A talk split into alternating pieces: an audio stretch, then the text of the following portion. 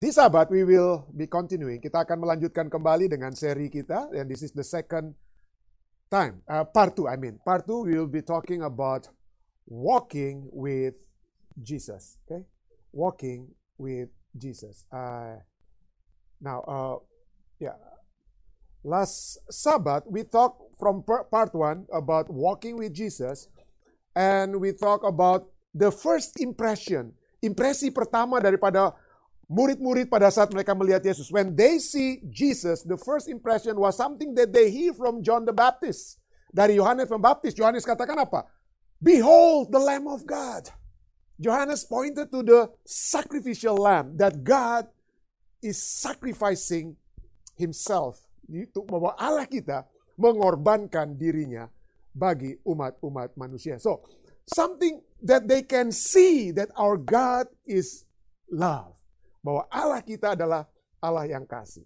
And and the second point that we have learned when the disciples saw John mention about behold the lamb of God, they also see that the, based on the text, yeah, that Jesus coming toward them and said, John, yeah, saw Jesus coming and said, behold the lamb of God. So the second point that we have learned is that saat poin kedua yang kita sudah pelajari adalah bahwa the God who loves is the God who came first to us. Bahwa Allah yang mengasihi kita adalah Allah yang pertama-tama apa ya? Datang kepada kita. Seringkali kita berpikir, aduh Tuhan ini di mana? Dalam keadaan saya seperti ini, mana Tuhan? Now the thing is, God who came first. Ya. The God who came first to us. In other words, we also see that we must also see that God always make the first move, the first initiative. Inisiatif pertama selalu diberikan oleh Allah kita untuk bertemu dengan kita. Where we are, He took the first initiative. And the third point that we have learned from last Sabbath is that the God who loves, the God who make the first move, is the God who already knew us. Sudah dia sudah kenal kita. Dia sudah tahu Petrus itu siapa. Dia sudah tahu Nathanael atau Bartimaeus itu siapa. Dia sudah tahu semuanya. They were surprised mereka kaget waktu mereka mendengar Yesus bilang ini tentang mereka, what what they did. They were surprised. Wow, how do you know that? Like Nathanael said, yeah. How do you knew that? So, we study that, yeah. Nathanael came, yeah. But how do you know me? Nathanael, Bartholomew says, yeah. And Jesus answered, Yesus berkata kepadamu, sebelum Filipus memanggil engkau, aku telah melihat engkau di bawah pohon arah. Maka tidak heran Nathanael katakan, Rabi, engkau anak Allah, engkau raja orang Israel.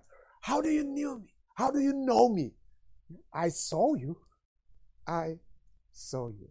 And so these, these are the three impression that the disciple saw from Jesus. Tiga impresi, tiga pemahaman pada saat mereka melihat Yesus, ini yang mereka lihat.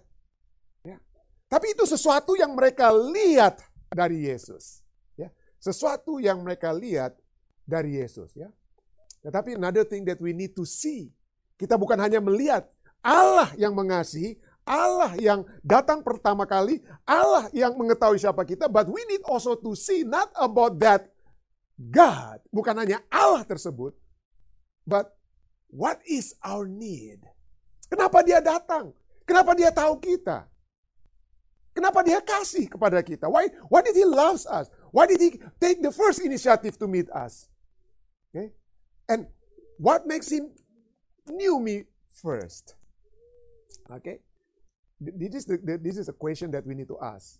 Because many times, we don't know who we are. We don't know what we need. Kita tidak tahu siapa kita dan kita tidak tahu siapa kebutuhan apa kebutuhan kita. We don't know. We don't know our needs. So, this Sabbath we will be talking about do we really know our greatest need? And, and from this text, from the same text, John 1 verse 29, dari Yohanes 1 ayat 29 dikatakan, Our greatest need is that our sin be taken away. Dosa kita yang apa ya? Dosa kita yang di, diambil. Apakah kita merasakan banyak dosa dalam dunia ini? Do you feel like there are a lot of sins in this world? Yes? Banyak sekali ya.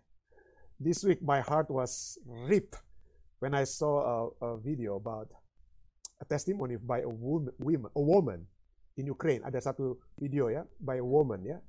Di videonya tidak dia diculis dia cuma dikaburkan dia punya wajah. She was a woman that she was raped and her husband was killed and after they rape her and they killed her husband they have she had to bury her husband. Dia harus apa? Dia harus menguburkan suaminya. We need to see that the sins in this world be done away. We need to see that the sin of this world, dosa dunia ini apa? Hilang. Dosa dunia ini hilang. It is not enough. It is not enough to know the love of God. It is not enough to know about God. But we need to know also about ourselves and the sin that I can that can reign in my life. The book of kita harus mengetahui bukan hanya Allah yang mengasihi kita, tapi kita harus mengetahui keberdosaan kita. Ya, keberdosaan kita. Tidak cukup hanya mengetahui tentang Allah. We need to know about ourselves. Kita harus mengetahui tentang kita.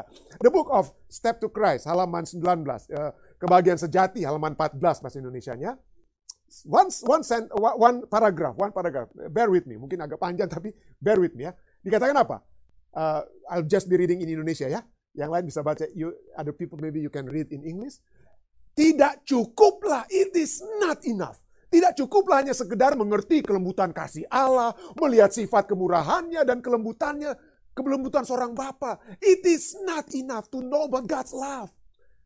It is it is not enough. Tidak cukup hanya dengan men, mengenal hikmat dan keadilan hukumnya, melihat bahwa hukum itu didasarkan atas prinsip kasih yang abadi. It is not enough. Tidak cukup mengenal bahwa di dalam kasih kasih itu ada di dalam hukum. Tidak cukup. Wih, kalau demi untuk bikin cukupnya yang untuk kekurangan yang ini yang tidak ada apa yang harus mencukupkan? If something is lacking, what is the thing that will make it complete?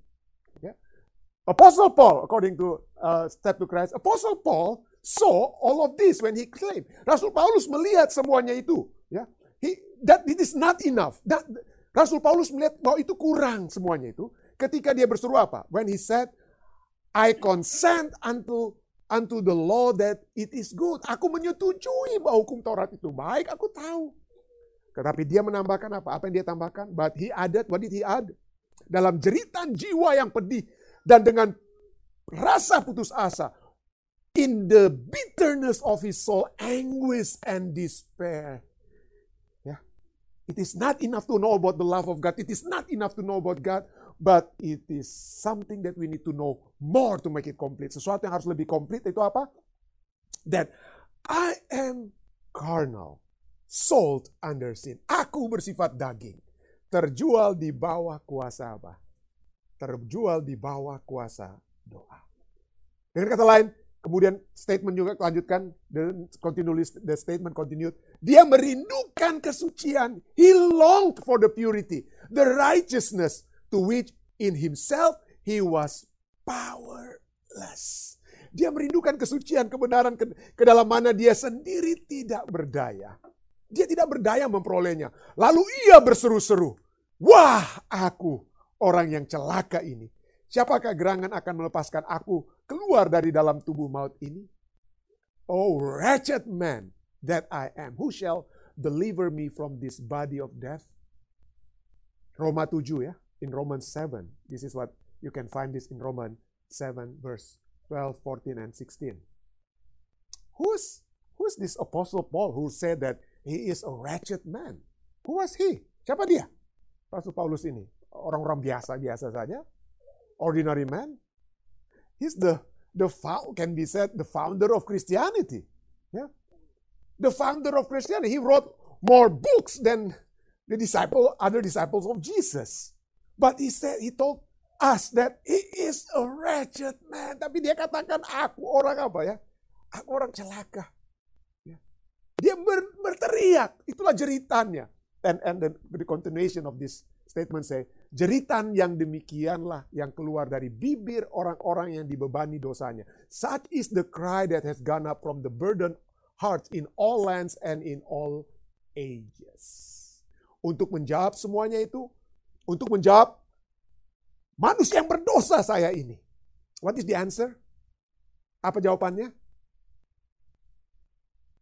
Untuk menjawab semuanya ini, hanya satu jawabannya, yakni apa? Lihatlah anak domba Allah yang menghapus dosa dunia. Adakah kita merasa, do we feel like we are in need? We are begging for spirituality. Apakah kita merasa bahwa kita membutuhkan kerohanian tersebut? Ya. Apakah kita membutuhkan? Well, the first step, the first step in our relationship with God will always be that desperate need. Kebutuhan yang terutama adalah untuk dapat memiliki apa ya? Kemiskinan rohani. In in Matthew 5, 3 to 5, Matthew 5, 3 to 5 about the Beatitudes or ucapan bahagia. Dikatakan apa? Berbahagialah orang yang miskin di hadapan Allah. Blessed are the poor in spirit. Karena mereka yang punya kerajaan sorga. Berbahagialah orang yang berduka cita. Karena mereka akan dihibur. Berbahagialah orang yang lemah lembut. Karena mereka akan memiliki bumi. This is starting with poor in spirit. Right? Starting. Itu dimulaikan dengan apa? Dimulaikan dengan miskin di hadapan Allah. If you read this,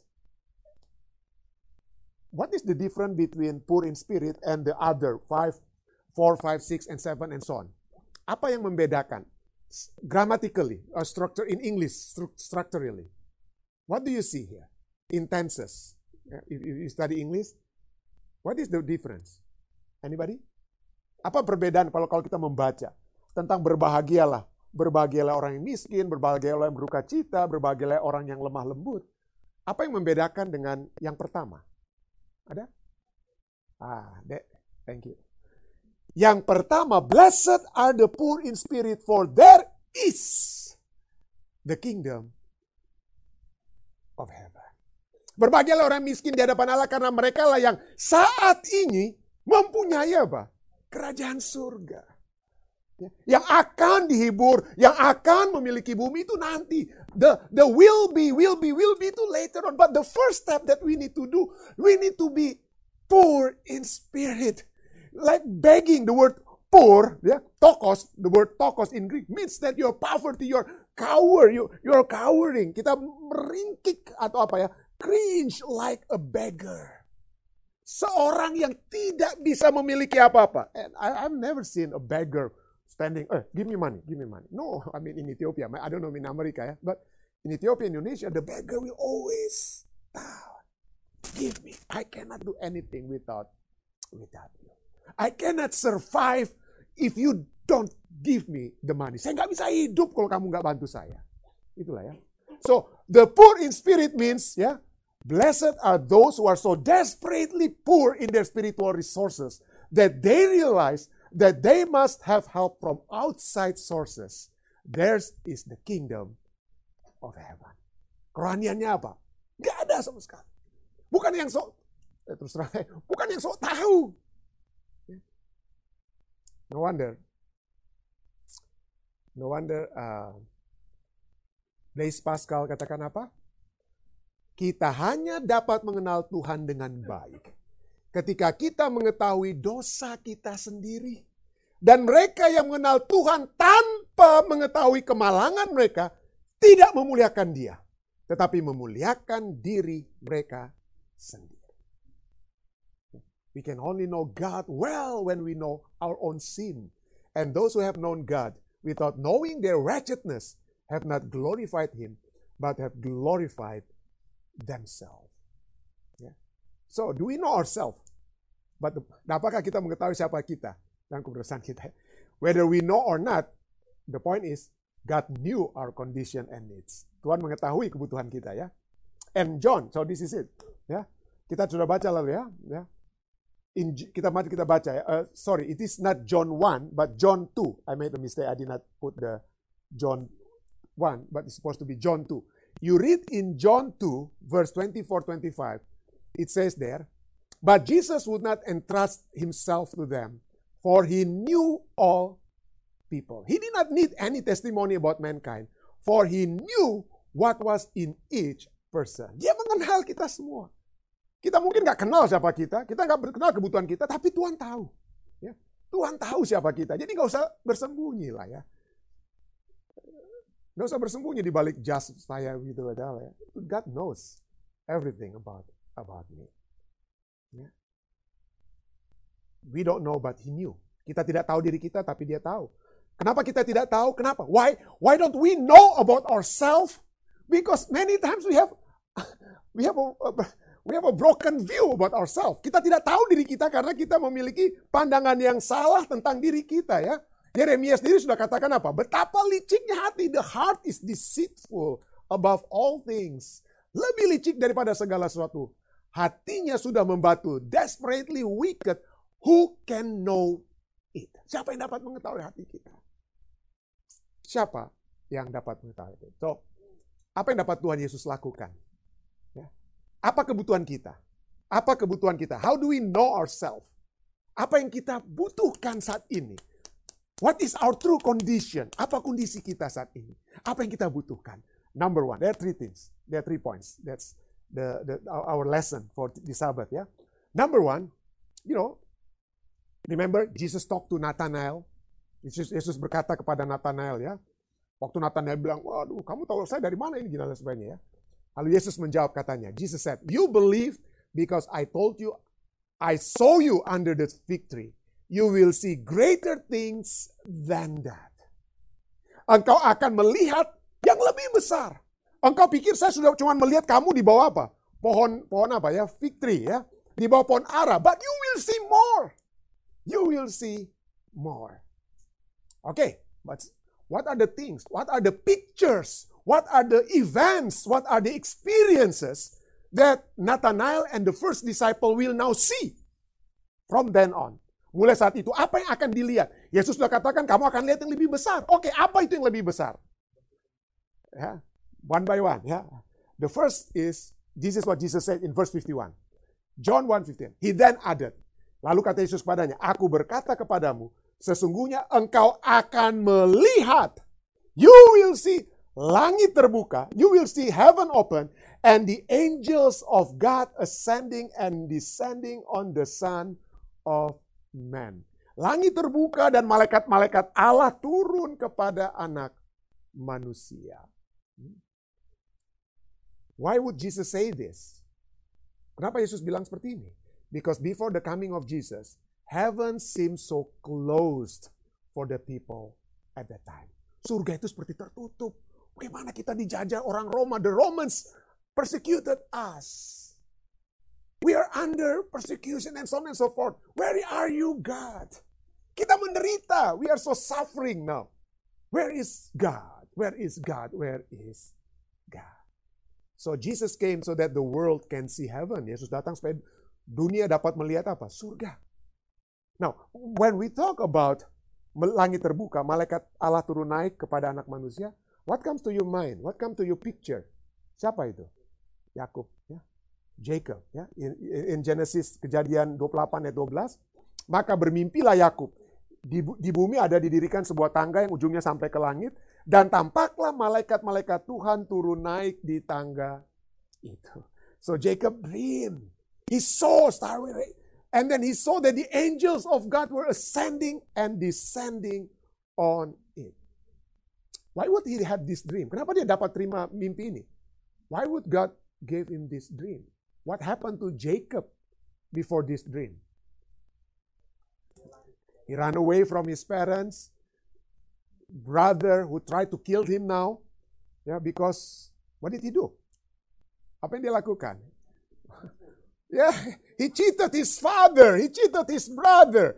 He knew, he knew the mother would have told him, well, you should be the you should be the, the number one in the family. God told us about that. Tuhan sudah katakan, But he said, okay, then let me do something about it. So instead of singing, Jadilah Tuhan kehendakmu, have thine own way, Lord, he was singing, I did it my way. Dia melakukan dengan apa? Kehendaknya sendiri. And so, the connection with his father, the connection with his brother and mother lost. How many of us has been disconnected with our loved one, with our children, with our parents, brothers, and sisters, anggota keluarga, berapa banyak? How many of us? Kehilangan koneksi-koneksi kita dengan orang-orang yang kita kasih. Ya. And so, God promised, with this dream, God promised, you may lost your connection with the people of the world. You may lost your connection with your relative, but I am reconnecting to you. I am connecting with you. Yeah. So how do we reconnect? How do we reconnect to one another? The first step, behold the Lamb. Lihatlah anak apa ya? Behold the Lamb who will heal broken connection. Connection that was broken because of our sin, because of our mistake, that has disconnect us from, from God and from one another. Lihatlah anak domba Allah, karena dialah yang akan apa? Mem mem memperbaharui koneksi-koneksi yang rusak dengan apa? Dengan Tuhan dan dengan apa? Dengan sesama. Behold the Lamb. God will never leave us in our loneliness. God will never leave, us in our disconnection. He will never leave us that. The second point that we need, the first one is the need to be what? Connected. The second point is the need to be completed. Oke, okay? kebutuhan untuk di apa? Dipenuhi. Jadi kehidupan kita itu selalu ada yang kurang. Our life, we always see something is lacking. Not complete. I have everything. I have job. I have um, mortgage paid off, car paid off, everything is, but still something is lacking. So how do we know that? Okay, the next event or story after Jesus called the disciples, we go to John 2, verse 1 and 2. Yeah, after Jesus called and told Nathanael, "You will see greater things. You will see the heaven angels ascending, descending." John 2, verse 1 and 2 says, Pada hari ketiga ada perkawinan di Kana yang di Galilea dan ibu Yesus ada di situ. Yesus dan murid-muridnya diundang juga ke perkawinan itu. Oke, okay, good, good. Many people when talk about this wedding in Cana, oh yeah, yeah, we need to be get married and so. Okay, I, I believe in that too. But but when Jesus talk about wedding, was Jesus talk about human marriage? Whenever Jesus spoke about wedding. Pada saat Yesus berbicara tentang pernikahan, pernikahan, perumpamaan tentang pernikahan, pernikahan. Apakah itu dia sedang berbicara pernikahan pernikahan umat manusia dalam dunia ini? About what? Pernikahan? Ya, pernikahan di mana? Pernikahan di surga. Ya, when we will be united with the with him in heaven. Pada saat kita di apa? Dinikahkan pada saat kita bersatu dengan Allah di surga. Perkawinan yang ya Pak kita masuk ya uh, kita masuk ke dalam apa? Ke dalam kerajaan surga. So in other word when we talk about wedding marriage it is actually the marriage of the lamb with his people. Kita adalah istri Yesus adalah apa? Suami ya. Kita adalah suami. Jadi something is missing in this world sesuatu itu apa? Ada yang kurang dalam hubungan apa dalam apa ya? Pernikahan dalam dunia ini. So we can see here. Uh, and, and verse 3, and when they run out of wine, ketika mereka kekurangan anggur, Ibu Yesus berkata kepadanya, mereka kehabisan anggur. So something will always be lacking in this world. Sesuatu selalu kurang dalam dunia ini. Siapa yang siapa yang pernikahannya nggak ada yang nggak ada yang kurang-kurang, sempurna semua. Angkat tangan. Nggak pernah berantem. Oh saya nggak berani angkat tangan saudara ya. I don't want to raise my hand. Huh? Why? Because we will always run out of something in this world. Yeah. And see, see it. The word run out or all gone in other Bible version, kekurangan, ya, yeah, is is from the Greek word hustereo. From the Greek word hustereo meaning fall behind, lacking, fall short, suffer need, menderita karena ada ada yang kurang, ada yang kurang. Gak ada pernikahan yang sempurna, gak ada pernikahan yang sem, yang yang yang perfect dan lain sebagainya. Selalu ada yang kurang. Siapa pun, ya, siapa pun. And the word Hustereo, the word run out, all gone, is used in many other Bible texts. Kekurangan-kekurangan. For example, something that is run out is when the talk talk about the the the the parable of the prodigal son. Yeah, in Luke 15 verse 14. After he had spent everything, setelah ia habiskan semuanya, timbullah bencana kelaparan di dalam negeri itu dan ia pun mulai in need, hustereo. He was in need, in want, impoverished, hustereo. Ada yang kurang selalu. Ya. Ada yang kurang. Kekurangan makanan bagi anak yang terhilang. And what else? Kekurangan apa lagi? Roman 3 verse 23 about hustereo again. Ya. For all, karena semua orang telah berbuat dosa dan telah kehilangan kemuliaan Allah. For all have sinned and fall short of the glory of God. And, and the word is used here is continually fall short. Kita selalu apa? Kurang, kurang, kurang, kurang. Selalu kekurangan. I, Pendeta Muda Tulus mention about, Pastor Tulus mentioned about, I used to talk about the famous people who commit suicide and so on. And this past month, it was so, you know, I was wondering why? Why would famous people, those with money, those with fame, seems everything perfect? You know, you heard about Naomi Jude, yeah, the mother of Ashley Jude, Judd or Jude, Jude, yeah, Judd, yeah, and she's a singer. She's a Grammy Award uh, singer with her daughter, Judd, uh, the, the yeah? Suicide. Apa yang kurang? What is lacking in their life? Fame? She will be inducted in the Hall of Fame. Dia sudah mau apa? Di, di, diabadikan namanya di apa ya? Di orang-orang yang terkenal di Amerika. Naomi Judd. Kenapa ada yang kurang? something is not complete, incomplete in his life. And so, what did Jesus do when, when the mother told Jesus, We run out, hustereo, kekurangan, hilang, habis, they're in need. Okay, what did Jesus ask them to do? Okay, and, and John 2, verse 6 to 7 says, Nearby stood six stone water jars, the kind used by the Jews for ceremonial washing. And Jesus said to the servant, Fill the jars with water. So they, so they filled them to the brim. Yeah. My question is, why six? Why not nine, ten, twelve, thirteen? Why six? What is so significant about six? Yeah. What is so significant about six? If, if we study numerology, kalau kita mempelajari angka-angka bilangan-bilangan di, di, di Alkitab, what does six represent? You heard about 666?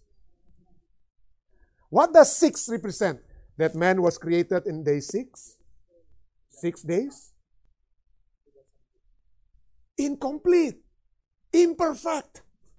Imperfect. Six is, it will only be perfect when you go to seven. So the 666 try to be seven, but it cannot be seven. Can, six, six, six, never be seven.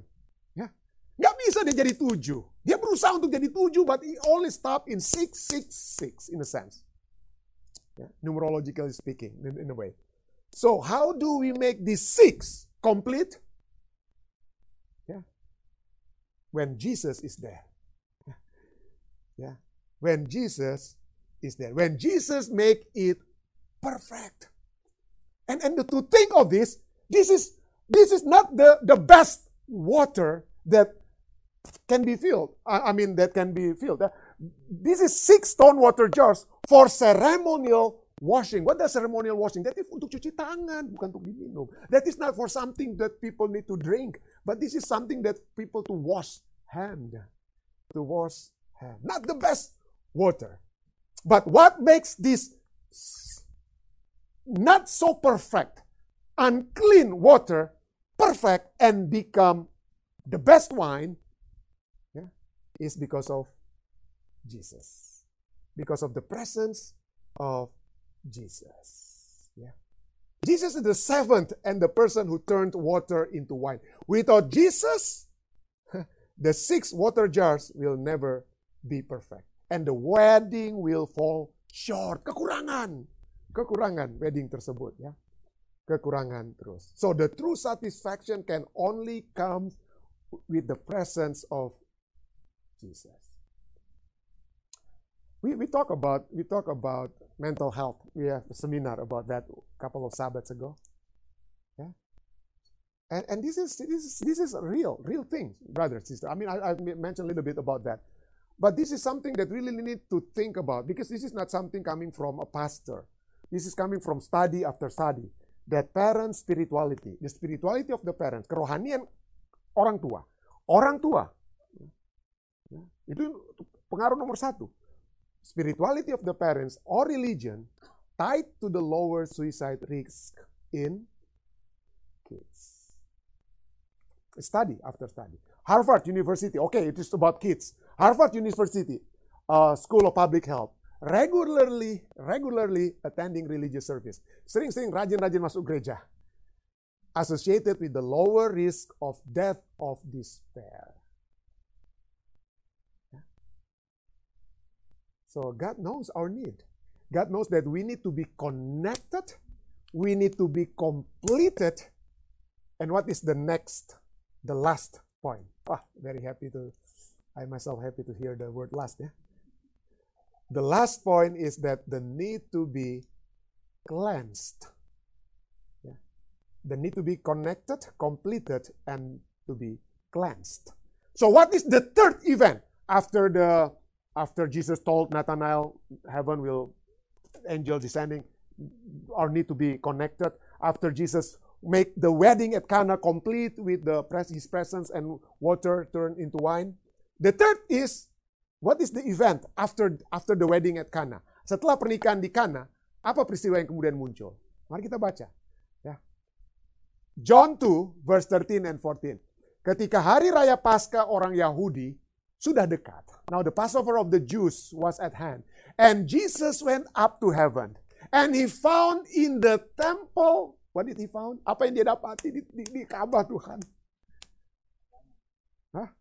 Apa yang dia Pedagang-pedagang lembu, kambing, domba, dan apa? Merpati. Di dalam bait suci di pelataran. Biasanya itu sudah itu bukan tempat yang suci atau mas suci. This is not the holy place or the most holy place. But this is not an ordinary place, tempat pelataran tersebut. But what happened now? Normally in the Old Testament, this is the time when the sinner will bring their animal and then it will be cut and then so on and so forth. Ya. But this is not the place for business. Ini bukan tempat untuk apa? Berdagang. And what happened if in the temple just imagine kalau di luar ini ya, we will, this is our place of worship, but outside is full with animals. What will happen? What will happen with our setengah mati itu Bapak Jaminten dengan Pendeta Muda Tulus mau kasih bersih semua itu. Apa yang terjadi? What will happen to the temple dengan banyaknya binatang ini? Ribut. Apalagi selain ribut? Kotor. Kotor dirty and noisy. And the second thing that is worse than that, perhaps, and the money changers doing business. Yeah. And the money changers doing business. Wow. Pertama kotor. Ya, makanya puji Tuhan kita ya kita masih terus harus berusaha untuk menjaga tempat ini supaya lebih tetap bersih ya. Jadi misalnya ada nasi satu jatung, kita bisa angkat atau apa. But we try to keep this place as the place where we can meet God.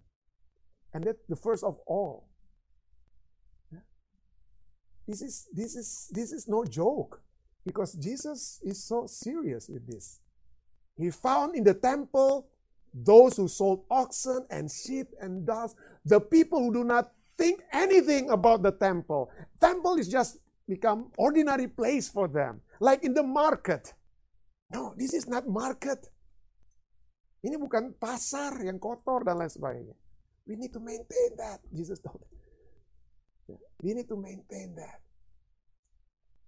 So what did Jesus do when he looked at the, the dirty temple with people doing business? Yeah. What did Jesus do? Well, this is what Jesus do. Yeah.